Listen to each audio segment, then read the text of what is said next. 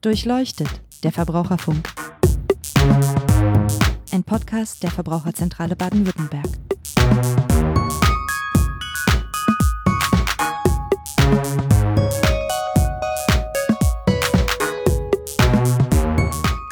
Hallo und herzlich willkommen zu Durchleuchtet, der Verbraucherfunk.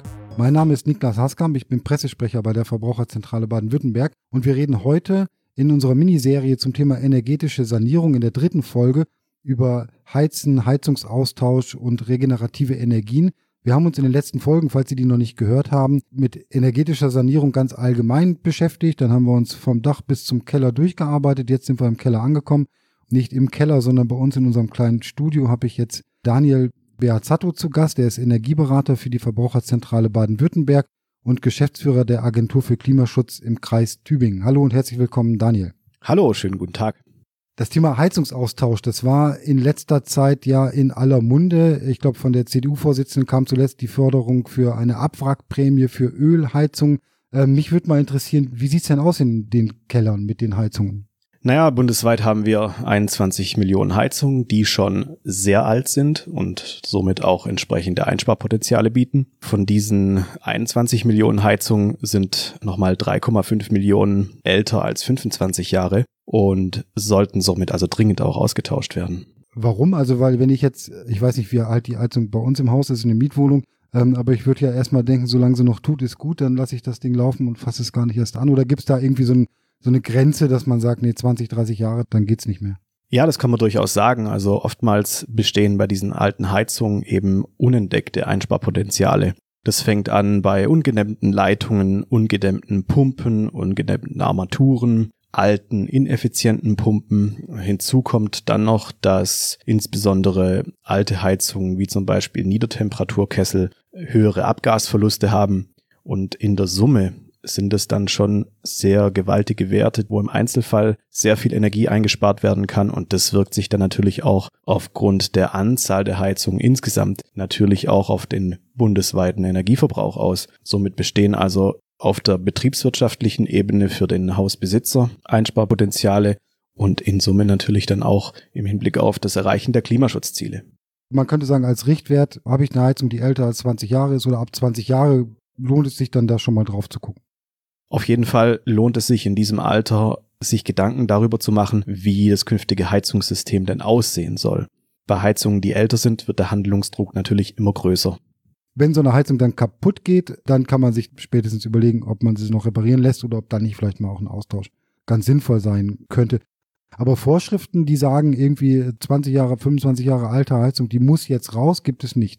Doch wir haben hierzu in der Energieeinsparverordnung gewisse Regelungen, die zunächst mal einen Austausch vorschreiben, insbesondere bei Heizungen, die älter als 30 Jahre sind. Aber dann greifen einige Ausnahmen, die dann wiederum bestimmte Typen von Heizungsanlagen, also zum Beispiel Niedertemperaturkessel oder alte Brennwertkessel, dann wieder von dieser Austauschpflicht ausnehmen. Genauso verhält es sich bei Eigentümern, die eine Anlage haben, die ausgetauscht werden müsste, aber wenn diese Eigentümer schon länger in ihrem Haus leben, dann greift diese Nutzungspflicht wieder nicht. Das könnte dann aber passieren, wenn ich ein Haus kaufe mit einer alten Heizung, die 30 Jahre alt ist, dann muss ich tatsächlich austauschen.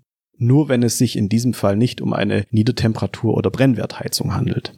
Ich bin jetzt kein Hausbesitzer, vielleicht liegt es auch daran. Ich denke mal, jeder, der ein Haus besitzt, weiß vielleicht, was für eine Heizung er hat. Ich habe keine Ahnung, ob ich eine Niedertemperatur- oder Brennwertkessel oder wie das heißt, Heizung habe.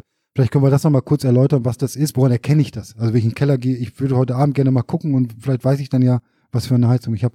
Auf den ersten Blick erkennt man den Typ der Heizungsanlage an ein paar Indikatoren. Zum einen kann man schauen, ob man ein Kunststoffabgasrohr hat. Dann kann man schauen, welche Temperatur auf dem Schornsteinfegerprotokoll angegeben ist. Also wenn beispielsweise eine Heizung eine Abgastemperatur von 120 oder 140 oder 160 Grad Celsius hat, dann handelt es sich da in dem Fall um eine Niedertemperaturheizung. Und wenn sich die Abgastemperatur im Bereich 50, 60 Grad bewegt, dann handelt es sich um Brennwertkessel. Und der Unterschied von Niedertemperaturkesseln und Brennwertkesseln besteht darin, dass bei Brennwertkesseln die im Abgas enthaltene Energie nochmal ins Heizungssystem zurückgeführt wird, bevor das Abgas den Schornstein verlässt. Somit haben in der Tendenz Brennwertkessel eine höhere Effizienz als Niedertemperaturkessel. Und deswegen gibt es da die Ausnahme mit den 30 Jahren. Der Typ davor, der ja unter die Austauschpflicht fällt, wäre jetzt ein Konstanttemperaturkessel. So langsam steige ich aus, aber ich habe, glaube ich, habe es grob verstanden. Wenn die Abgastemperatur hoch ist, dann habe ich, klingt erstmal paradox, eine Niedertemperaturheizung. Und bei dem Brennwertkessel wird nochmal ein bisschen Energie aus dem Abgas rausgefischt. Deswegen ist die Abgastemperatur niedriger und die Energieeffizienz dann höher. So kann man sagen, ja? Korrekt. Wenn ich mich dann entschließe, so eine Heizung auszutauschen, jetzt sind wir hier in Baden-Württemberg, da gibt es, glaube ich, noch eine Besonderheit, eine Sonderregelung? Genau. Hausbesitzer, die ihre zentrale Heizungsanlage austauschen oder erstmalig ein zentrales Heizungssystem einbauen, die müssen nach dem Heizungstausch 15% ihrer Wärme aus erneuerbaren Energien decken. Das hört sich für mich irgendwie ein bisschen abschreckend an, sag ich ganz ehrlich, weil wenn ich jetzt höre 15% erneuerbare Energien, ich habe ein altes Haus, ein Mehrfamilienhaus, da ist die Heizung 20 Jahre alt, ich bin Hausbesitzer, ich sage mir, da will ich die Heizung mal austauschen, dann kommen diese 15% und dann habe ich sofort irgendwie Alarm und denke, jetzt muss ich noch eine Solaranlage aufs Dach bauen oder sonst was machen. Ist das so, wie ich das jetzt befürchte, oder ist das gar nicht so schwierig? Es ist in der Tat viel leichter als gedacht. Und zwar stehen ganz viele unterschiedliche Erfüllungsoptionen zur Verfügung, die auch immer im Einzelfall auf die persönliche Situation und auch das Haus und die Anlagentechnik hin abgestimmt werden müssen. Ich brauche nicht die Solaranlage auf dem Dach unbedingt. Die Solaranlage ist eine Option von vielen, aber man muss sich immer die Frage stellen, welche dieser Erfüllungsoptionen am besten für die jeweilige Situation passt. Und was gibt es da zum Beispiel noch für welche? Es gibt zum Beispiel Photovoltaikanlagen, Holzzentralheizungen, Einzelraumfeuerungen, bauliche Maßnahmen, die den Wärmeschutz verbessern. Es gibt eine Energieberatung, die mit 5% angerechnet wird, Biogastarife und auch Bioöl. Wärmepumpen fallen noch darunter. Also ganz viele Möglichkeiten. Okay, das heißt, da ist es wahrscheinlich am geschicktesten, sich beim Heizungsaustausch dann auch mal, da kommen wir nachher noch mal drauf, beraten zu lassen, damit man diese Möglichkeiten auch überhaupt dann mal kennenlernt und weiß, welche dann am besten zur eigenen Hausanlage passt. Ich erachte es für sehr wichtig, dass sich Hausbesitzer schon vor dem Heizungstausch mit dieser Frage beschäftigen, weil die Abwägung, welche Maßnahme jetzt besser passt und den größten Mehrwert bietet, die bedarf einer gewissen Zeit. Das kann man nicht innerhalb von 5 Minuten klären, sondern da ist es eigentlich ratsam, sich im Vorfeld eine Beratung zu holen, um auch hier Klarheit zu haben und gegebenenfalls durch die Beratung auch noch neue Handlungsmöglichkeiten zu entdecken, die man jetzt selber vielleicht gar nicht auf dem Schirm hatte. Weil es sich eben auch möglicherweise auch auf die Auswahl der Heizung dann auswirkt beispielsweise, oder? Zum Beispiel, genau. Ich muss mir auch die Frage stellen, welche Heizung passt zu meinem Heizungssystem? Denn ein Heizungssystem besteht aus vielen Komponenten. Dazu zählen Heizkörper, Leitungen, Pumpen, Ventile. Und der Unterschied von Heizkörpern und Fußbodenheizung ist mitunter ein ausschlaggebendes Kriterium für die Wahl der Erfüllungsoption. Beispielsweise kann das von Belang sein, wenn ich mir überlege, eine Wärmepumpe einzubauen. Wenn ich Heizkörper habe, dann gestaltet sich der Einbau einer Wärmepumpe dahingehend schwierig, dass ich mehr Energie einsetzen muss, mehr Strom einsetzen muss, um die Heizung zu betreiben, gegenüber einer Fußbodenheizung.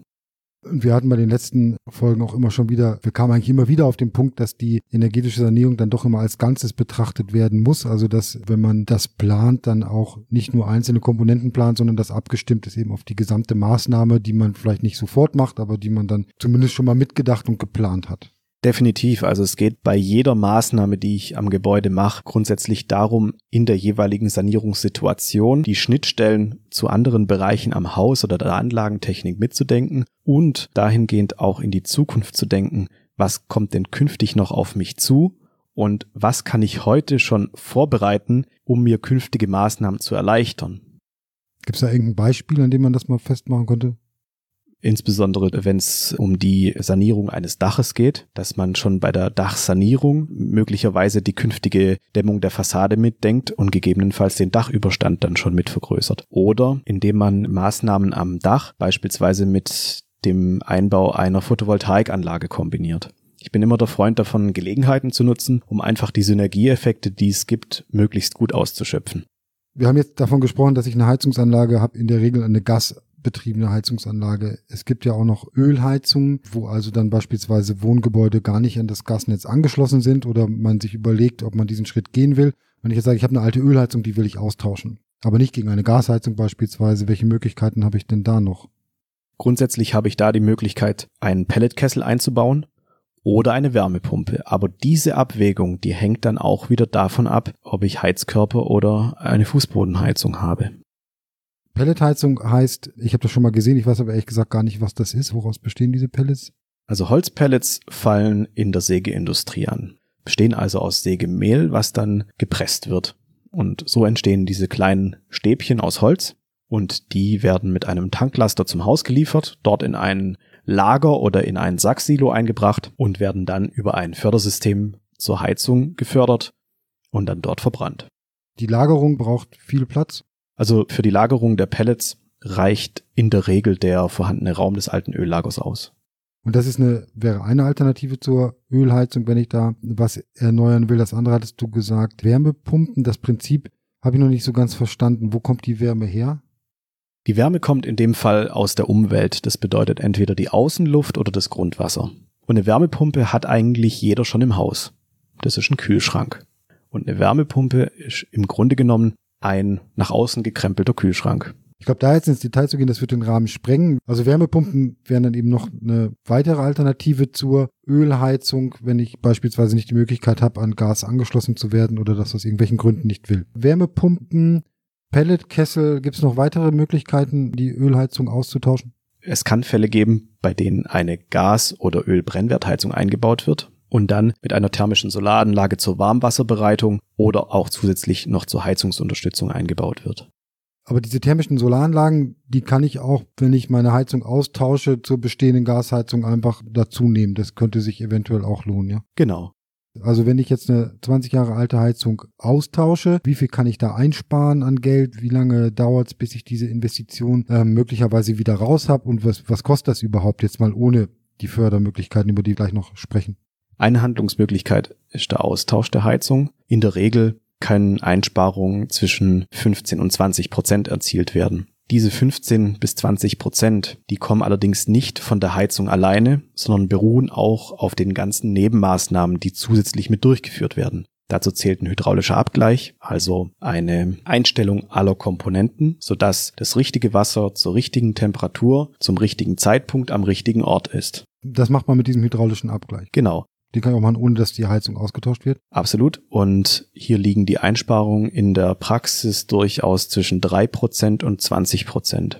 Also Hausbesitzer, die merken, dass manche Heizkörper unzureichend warm werden oder manche Heizkörper möglicherweise viel zu heiß werden oder Strömungsgeräusche auftreten, die sollten sich Gedanken machen, mal das Heizungssystem hydraulisch abgleichen zu lassen. Hinzu zu diesen Einsparungen kommen noch die Dämmung von Rohrleitungen, Austausch der Pumpen, richtige Dämmung der Speicheranschlüsse und durch diese ganze Summe von Maßnahmen kommt man durchaus auf 15% bis 20%. Das ist aber nie die Heizung alleine.